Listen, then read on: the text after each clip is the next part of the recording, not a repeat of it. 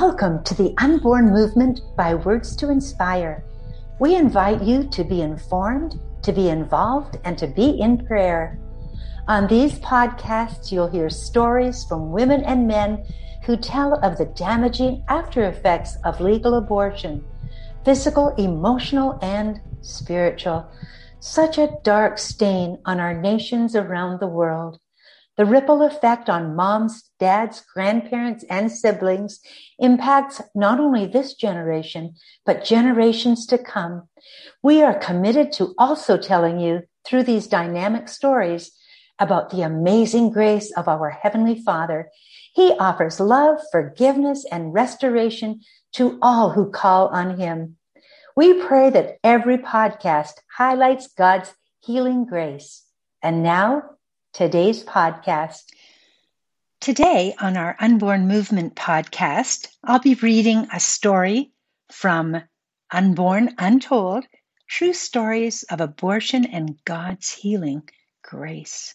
This story has been written by Felicia Simard, and it's titled What Hope Looks Like. When I was younger, I believed that abortion was a form of birth control. Of course, as a child, I believed many things, such as daily police visits were common for all families due to drug, alcohol, and physical abuse between parents. By the time I was 10 years old, I believed, in fact, I knew, that I no longer wanted to live in a house with strange men sleeping on our couches. I had been born into an addicted family. Crack cocaine and alcohol were my parents' choice of toxins and poisons. As you can imagine, it was a very dysfunctional home that included incest and molestations by drug dealers. Even at a young age, I decided I no longer wanted to be a victim of those broken men who seemed to sexually gravitate towards children. And I understood that what my brother was doing by joining in was not normal either. By the time I was 11, you'd be looking at a girl who smoked cigarettes daily and who would lose her virginity at 13 to one of her mother's crack cocaine dealers. A dealer who was later shot in the chest with a shotgun and pronounced dead at the scene. For a long time, I thought I was untouchable, a rebellious, reckless child. I was a liar manipulator, and depressed. I hated everyone and trusted no one, especially myself. I was suicidal and I hated my gender because in my world it felt as though it rendered me powerless.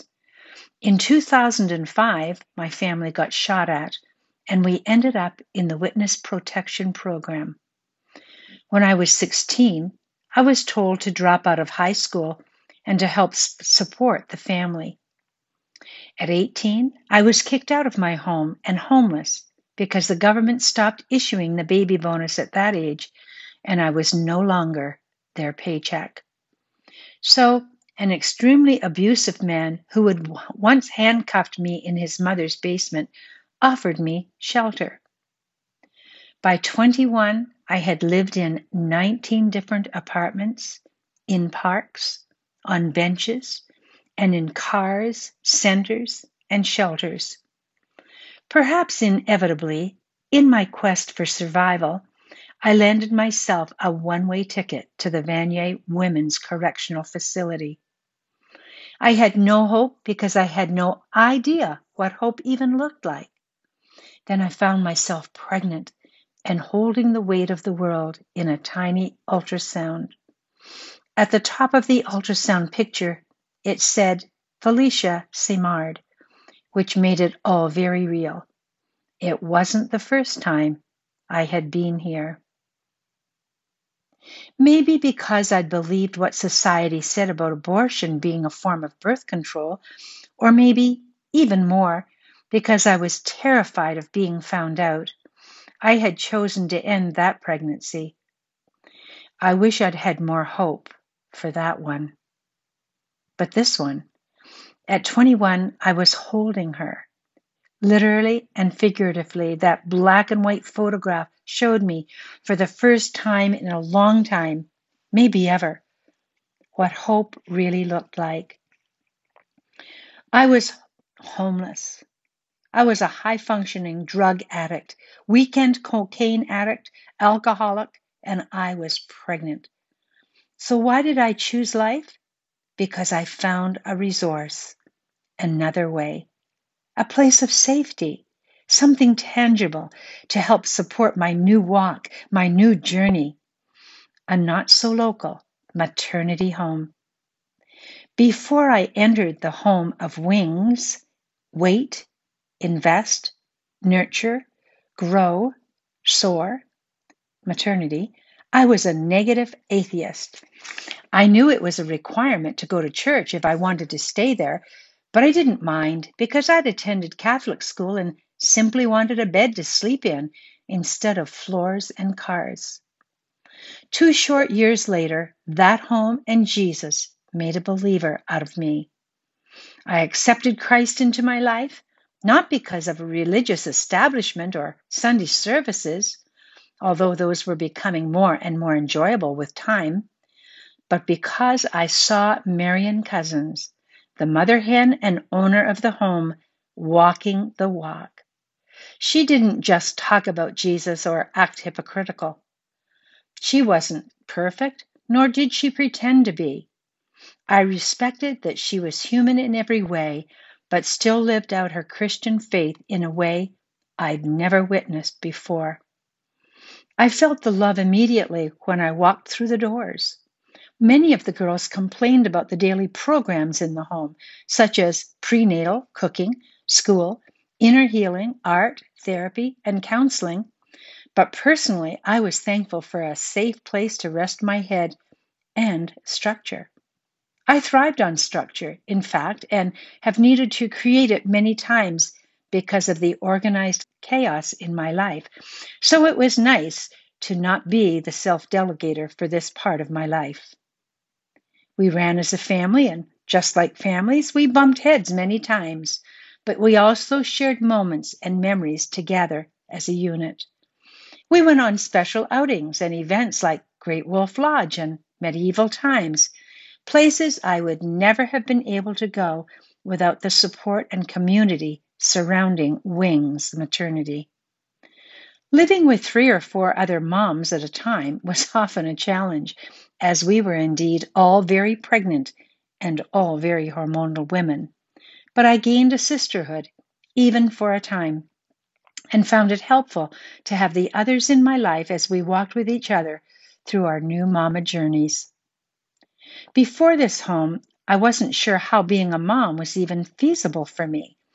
All I knew was that I needed to care for my babe on the way, emotionally, spiritually, financially, and morally, the way I needed to be cared for when I was a child.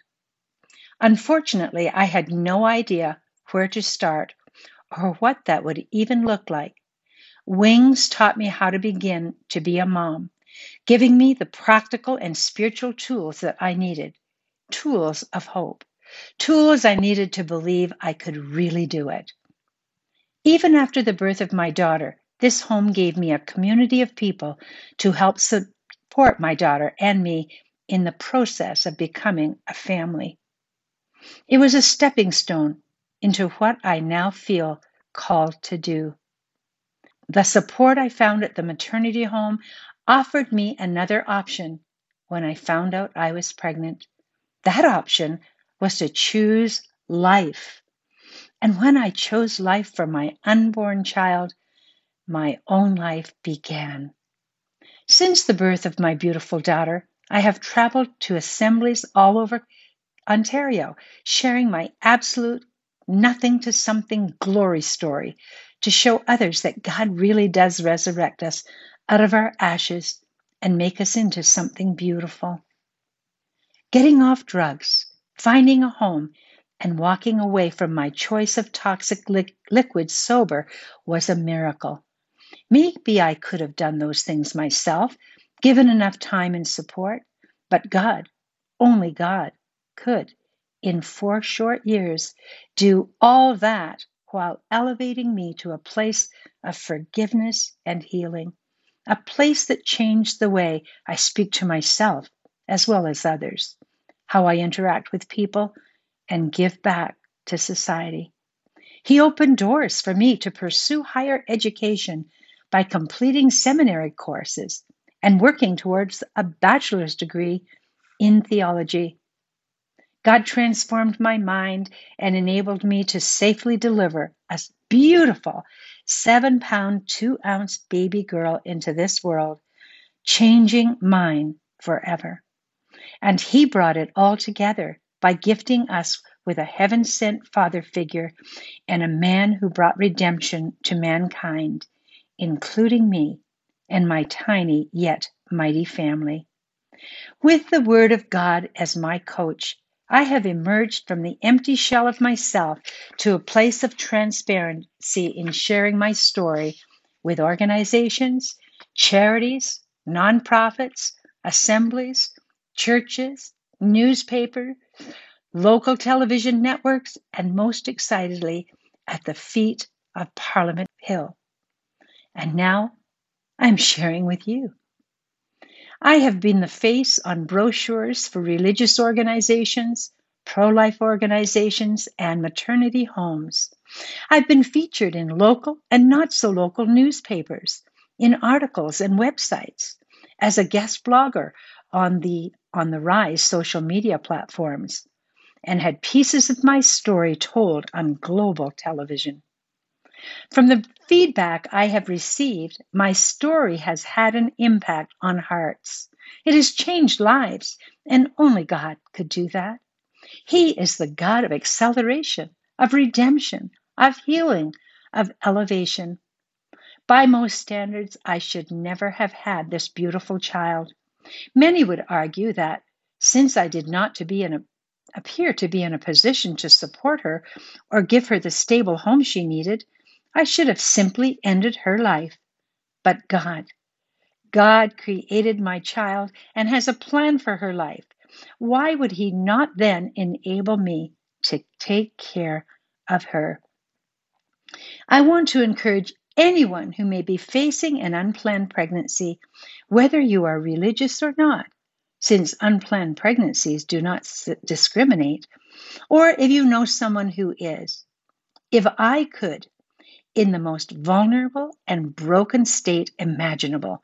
Choose life and come out on the other side, not just surviving, but thriving.